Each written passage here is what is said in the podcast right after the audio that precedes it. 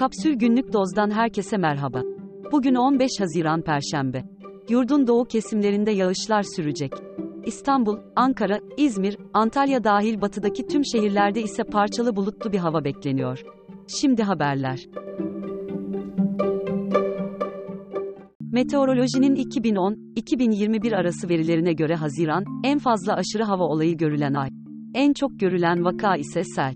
Ayrıca Avrupa Çevre Ajansı'nın raporuna göre 1980-2021 yılları arasında aşırı hava koşulları nedeniyle Avrupa'da 196 bin kişi hayatını kaybetti. Ölümlerin %81'i sıcak hava dalgaları kaynaklı yaşandı. 2022 yazında sık sık yaşanan sıcak hava dalgalarının ardından Avrupa'da normalden daha fazla ölüm meydana gelmişti. Rapora bu veriler dahil edilseydi, çok daha ağır bir bilanço ile karşı karşıya kalınacaktı. Almanya Dışişleri, Türkiye'deki vize redlerine itirazların değerlendirilmesinin askıya alındığını duyurdu. Çin ve Fas için de geçerli olacak uygulamanın deneme amaçlı olduğu ve 6 ay süreceği belirtildi.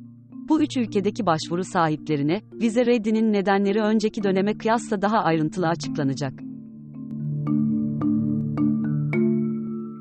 Türkiye'deki kızamık vaka sayısında ciddi bir artış olduğunu söyleyen İstanbul Tabip Odası, kentte kızamıktan dolayı iki çocuğun hayatını kaybettiğini açıkladı. 3 milyon çocuğun aşı takviminin aksadığını hatırlatan Cerrahpaşa'da görevli Profesör Doktor Haluk Çok Uğraş şöyle dedi. Pandemi sonrası aşı karşıtlığında artış var, öte taraftan yurt dışından çok sayıda kontrolsüz insan ülkemize girdi. Cumhurbaşkanı Erdoğan, Hazine ve Maliye Bakanı Şimşek için atacağı adımları kabullendik dedi. Faiz politikalarında ciddi bir değişime gitmeyeceğini söyleyen Erdoğan, ben burada aynıyım yorumunu yaptı.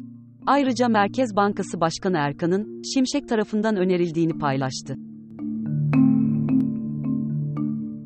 Dünya Bankası, yenilenebilir enerji kullanımını artırma hedefiyle Türkiye'ye 549 milyon dolarlık kaynağın onaylandığını açıkladı.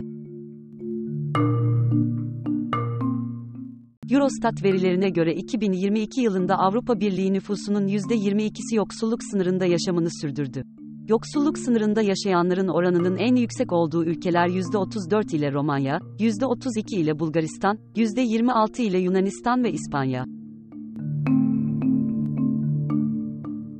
Avrupa Parlamentosu, dünyadaki ilk yapay zeka yasasını kabul etti. Yeni düzenlemeyle Midjourney ve ChatGPT gibi sistemlere büyük yükümlülükler getiriliyor. Buna göre sosyal puanlama için yapay zekayı kullanmak kesinlikle yasaklanıyor. Ayrıca otonom araçlar ve robotik cerrahideki yapay zeka sistemleri de katı kontrol altına alınacak. Oylama öncesinde çeşitli tartışmalara konu olan gerçek zamanlı yüz tanıma, ağır mahremiyet ihlali nedeniyle yasaklandı. Libya'dan İtalya'ya gitmekte olan ve düzensiz göçmenleri taşıyan teknenin batması sonucu en az 78 kişi hayatını kaybetti. Teknede, çoğunlukla Afgan ve Pakistanlılar bulunuyordu. Bölgede arama kurtarma çalışmaları devam ediyor ancak can kaybının artmasına kesin gözüyle bakılıyor. Birleşmiş Milletler'in 2022 raporuna göre, baskı ve açlık gibi sebeplerle evlerini terk eden insan sayısı dünya genelinde 108.4 milyona ulaştı.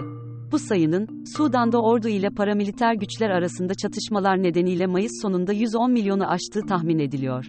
Aynı veriler, Türkiye'nin 3.6 milyon ile en fazla sığınmacıya ev sahipliği yaptığını gösteriyor. Bunların 3.5 milyonunu Suriyeliler oluşturuyor. Ülkelerine dönen 51.300 Suriyelinin üçte ikisi Türkiye'den gitti.